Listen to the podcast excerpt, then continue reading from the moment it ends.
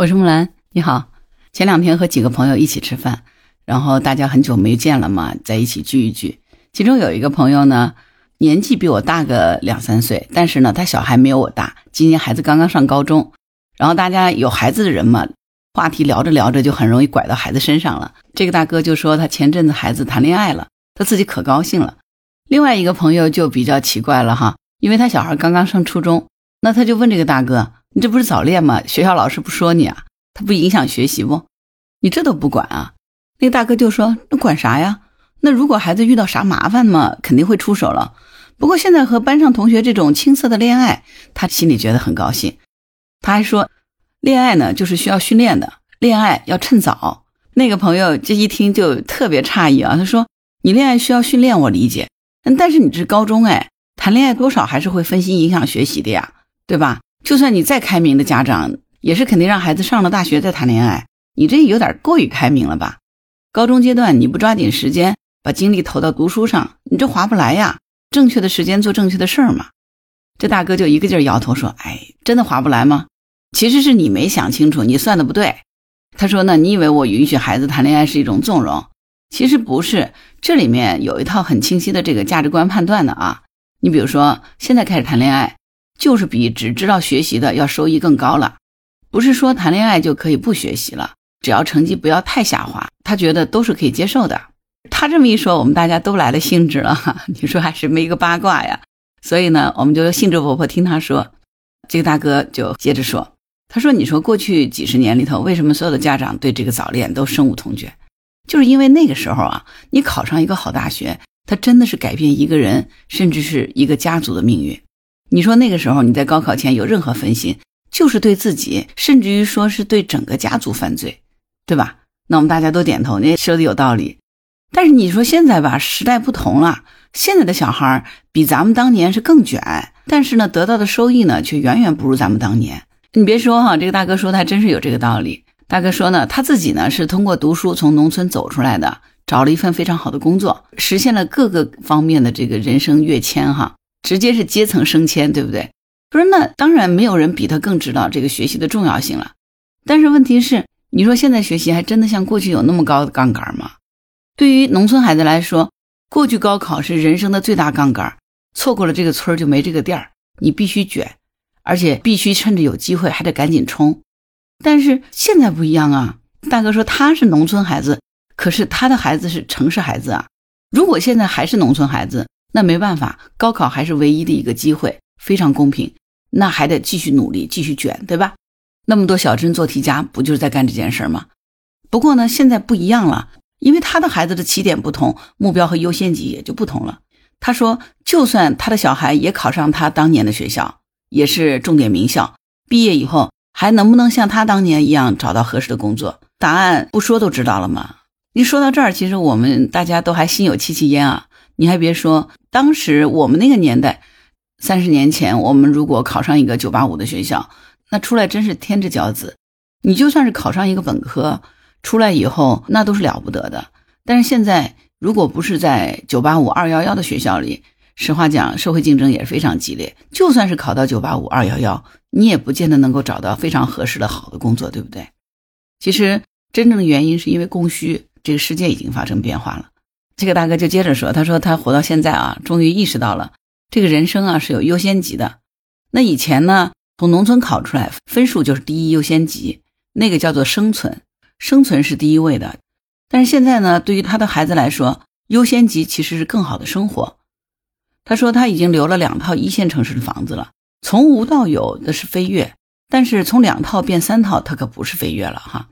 所以他认为现在他人到中年了。”他的人生优先级已经发生变化了，不是赚钱，是孩子的发展。他说，其实，在孩子很小的时候呢，他就想过了要不要鸡娃，要不要像他的爸爸妈妈管他一样，把孩子训练成一个冷酷无情的做题机器。他真的是犹豫了很久，但是有一件事儿就让他下定了决心。他说他自己啊，认真去回顾了自己的青春，他发现整个学生时代，他就从来没有真正的开心过，没有真正的笑过，也没有真正的爱过。他的确是得到了一个改变命运的机会，但是代价呢是他整个青春。当时呢没觉得怎么样，现在人到中年想起来，就觉得这真是一种损失，而且这个损失是真的没有办法弥补的。他这么一说以后呢，我们大家就乐了哈，我们就开玩笑吐槽他说：“你这有点何不食肉糜了，对不对？你这是今天自己卷出来了，所以你是对着过去伤春悲秋的。现在那孩子你怎么知道他就一定有你那样的人生呢？对吧？哎，他说：哎，你们说的都对，他也承认他的策略只适合他自己。”因为呢，他的孩子他自己来兜底，不适用所有人。那我觉得 这个大哥人其实很清醒哈，他就说：“你看，我们用纯经济的这个角度来看看这个问题吧。如果说当年他的选择是一种等价交换，那么现在成本没有变，收益却明显变小了。那他还逼着他的孩子用青春去赌明天，这不就是有点亏吗？最关键的是，他觉得他的小孩根本就不用去赌啊，他要做的事情就是。”回忆往事可以笑出来，这就够了。他这么说以后啊，我倒觉得真的是心里头给他点了个赞。我突然想起来，有一次鲁豫在采访刘德华的时候，问他啊，他的女儿是不是成绩很好吧？刘德华听了以后就摇了摇头。他关于女儿的教育呢，他说我不会逼着孩子去成为什么学霸呀，或者一定要考出多少分数。他希望呢。他的孩子就是幼儿园的时候呢，他选择的是如何能够让孩子具备生活技能和基础社交方面的能力，所以呢，他就没有特别去挑这个国际语言学校，而是给他女儿挑了一家香港的传统幼儿园。那因为该校是传统名校，历史悠久，校风也很淳朴，并且呢，这所学校的育儿观念和刘德华他自己的观念是很契合的。他觉得孩子所接受的这个教育不需要越贵越好。但是呢，却是需要有自己契合的教育理念和自己家孩子的培养模式。他不想让孩子养上公主病，也不想让孩子事事和别人都攀比竞争。他只希望他女儿有一个相对独立的人生，多多学习和同伴的交往和互动，学习与人相处之道、生活技能等知识，成为一个普通人。因为他自己在娱乐圈摸爬滚打这么多年，他不缺钱，他也不需要孩子为了钱而去打拼什么。他就希望他的女儿能够平平安安，像一个普通的小朋友一样平凡的长大就好了。所以你看，我这个朋友大哥是不是也是有点像类似于刘德华这样的心态啊？他就希望他的小孩能够真正的去过一个他自己有滋有味的人生。那后来呢，这个老哥就接着说，他说不光时代变了，其实面临决策的人也变了。那在低起点的这个家庭呢，父母其实首先想到的是怎么做增量。但是在中高起点的家庭呢，其实最重要做的是保住存量。他现在要做的事情就是要保存量。虽然他当年是很遗憾没有爱过，但实话说呢，他说他自己一点都不后悔。当然，他觉得他也没有资格后悔，因为但凡当年他高考成绩差一点，他今天都没有办法坐在这儿和我们大家一起这个喝酒吹牛了哈。但现在呢，到了他孩子这儿呢，就已经没有这种做增量的急迫性了。最重要的呢，反而是要想孩子要怎么不被坏人拉下水，不要让孩子的人生滑落到深渊，这就已经是增量了。什么东西呢是最容易毁掉一个人呢？他认为是一场愚蠢但狂热的恋爱，以及由此导致的一段错误而且不幸的婚姻。在现在学历普遍贬值的年代呢，学历其实不一定能够给你兜底，但是一次不幸的婚姻大概率是能够让你沉底的。很多人只看到了学习的重要性。但是却忽略了这个婚姻的重要性。其实出生是第一次投胎，高考是第二次投胎，那婚姻呢就是第三次投胎。他说呢，从风险的角度来看，其实婚姻才是人生最大的风险来源，而且往往是初见杀。等到你意识到这段婚姻不对劲儿的时候呢，其实你的人生早就已经凉透了。你说学业坑了可以复读，事业坑了可以从头再来，可是婚姻坑了。有可能弄不好，这就是坑了你一辈子，甚至说连下一代一起坑，你把孩子也给毁了。所以呢，他觉得以前呢逼孩子卷学业是最重要的，现在呢，现在给孩子婚姻避坑就是最重要的一件事了。而避坑这件事呢，就像卖油翁说的哈，无他，唯手熟尔。哎呀，就是我觉得这个大哥读书哈，可真是认真。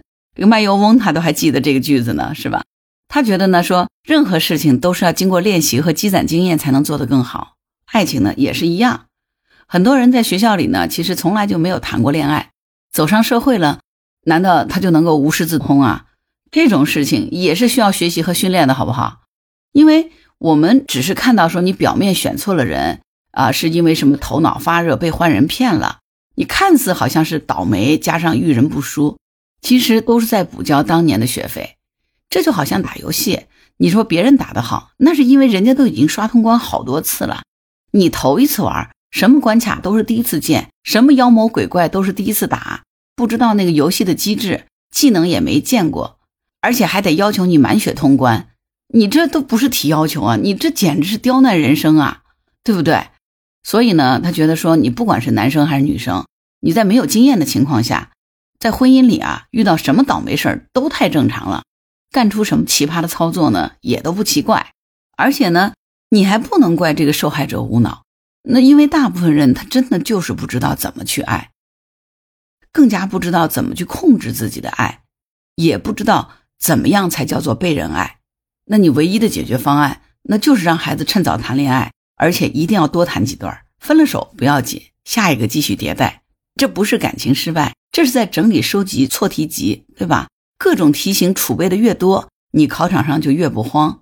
这大哥说的特别逗，他说：“我要是不让孩子准备人生的错题集，光顾着逼他学习，这才是害了他呢。”你说多少学霸最后都是因为婚姻，这一辈子过得极其痛苦。是不是这么回事他这么一说啊，我们当时真的是有点沉默。大哥呢就接着说：“他说把孩子培养的这么好，吃了那么多苦，刷了那么多题，好不容易上了名校，这美好人生一切才刚刚开始，结果遇到感情，这一下子抵抗力为零，最后随便遇到一个坏人，多巴胺一入脑就上套了，什么都不要了，就是要爱情，然后恋爱脑上头。”那你说前面吃那么多苦有什么意义？那现在他不是只有渣男，那还有渣女呢。你们以为你们养女儿害怕，我养儿子更害怕，我更担心他遇上一个渣女把我儿子给霍霍了，那怎么办呀？如果是这样的话，那人生还有啥意义啊？那真是觉得自己就是一个傻叉了。所以他很坚定地说，只要不搞出人命，不荒废学业，那么就应该鼓励孩子趁早去爱，要去试错。他说：“他们孩子班上那些高中同学的家长真的是很愚昧，这么逼着孩子学习，等到孩子呃老大不小了再去逼着恋爱结婚，你说这样能弄对吗？你说人生前二十几年都没有谈过恋爱，指望着结婚的时候一次就押对宝，要真有这运气，那真的还不如拿去买彩票呢。那中一个亿，他不香吗？”这个大哥说到这儿啊，我们大家都沉默了。那个小孩上初中的朋友，他他就说：“这个大哥，他说大哥说的事他都明白。”但是呢，有一个很重要的问题，那就是爱情这个东西啊，其实和做题它不一样啊，它不是简单的线性经验积累就可以的呀。大哥说是啊，但重要的是你不是只是积累啊，更重要的是要让你对爱情本身完成脱敏，这个啊是被很多人忽视的一个点，其实是非常重要的。什么叫做脱敏呢？就是让你对这个东西习以为常，它不至于冷漠，但是也不至于有多么大惊小怪。那如果年少的时候你没有好好爱过，那么爱情大概率你就会变成一个你的遗憾，一个心魔，甚至于是一个执念，你就会以为这个爱情它很重要，很重要，很重要，值得你牺牲一切，付出一切，甚至于连生命都不要了。其实这个想法它本来就应该产生在学生时代，当你长大以后，你应该意识到这个念头虽然美好，但是很傻很天真。那这个时候呢，你就能够理性的看待爱情和婚姻了。但是你说让孩子之前不谈恋爱，他压根儿没谈过呀。孩子还没有来得及很傻很天真，他就已经长大了。那你说这个孩子他怎么可能能处理好他的感情问题呢？所以呢，在学校里谈恋爱的试错成本其实是最低的。这个时候没谈，不代表你就能躲掉人生中要做的那些事儿。有些时候啊。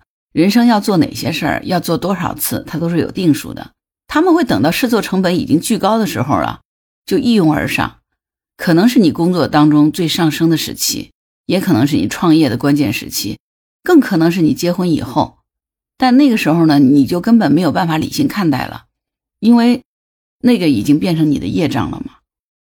你为了满足这个执念，很多时候操作就会变形，最终呢，它不一定会酿成严重的后果。但是它肯定是增加了很多无谓的风险的。说到这儿啊，这个大哥他叹了口气说：“有的人呢，小的时候大人不让吃糖，长大了就拼命吃，明明知道过度了对自己身体也不好，呃，真的是牙也吃坏了，人也长胖了，可是呢，还是忍不住想吃。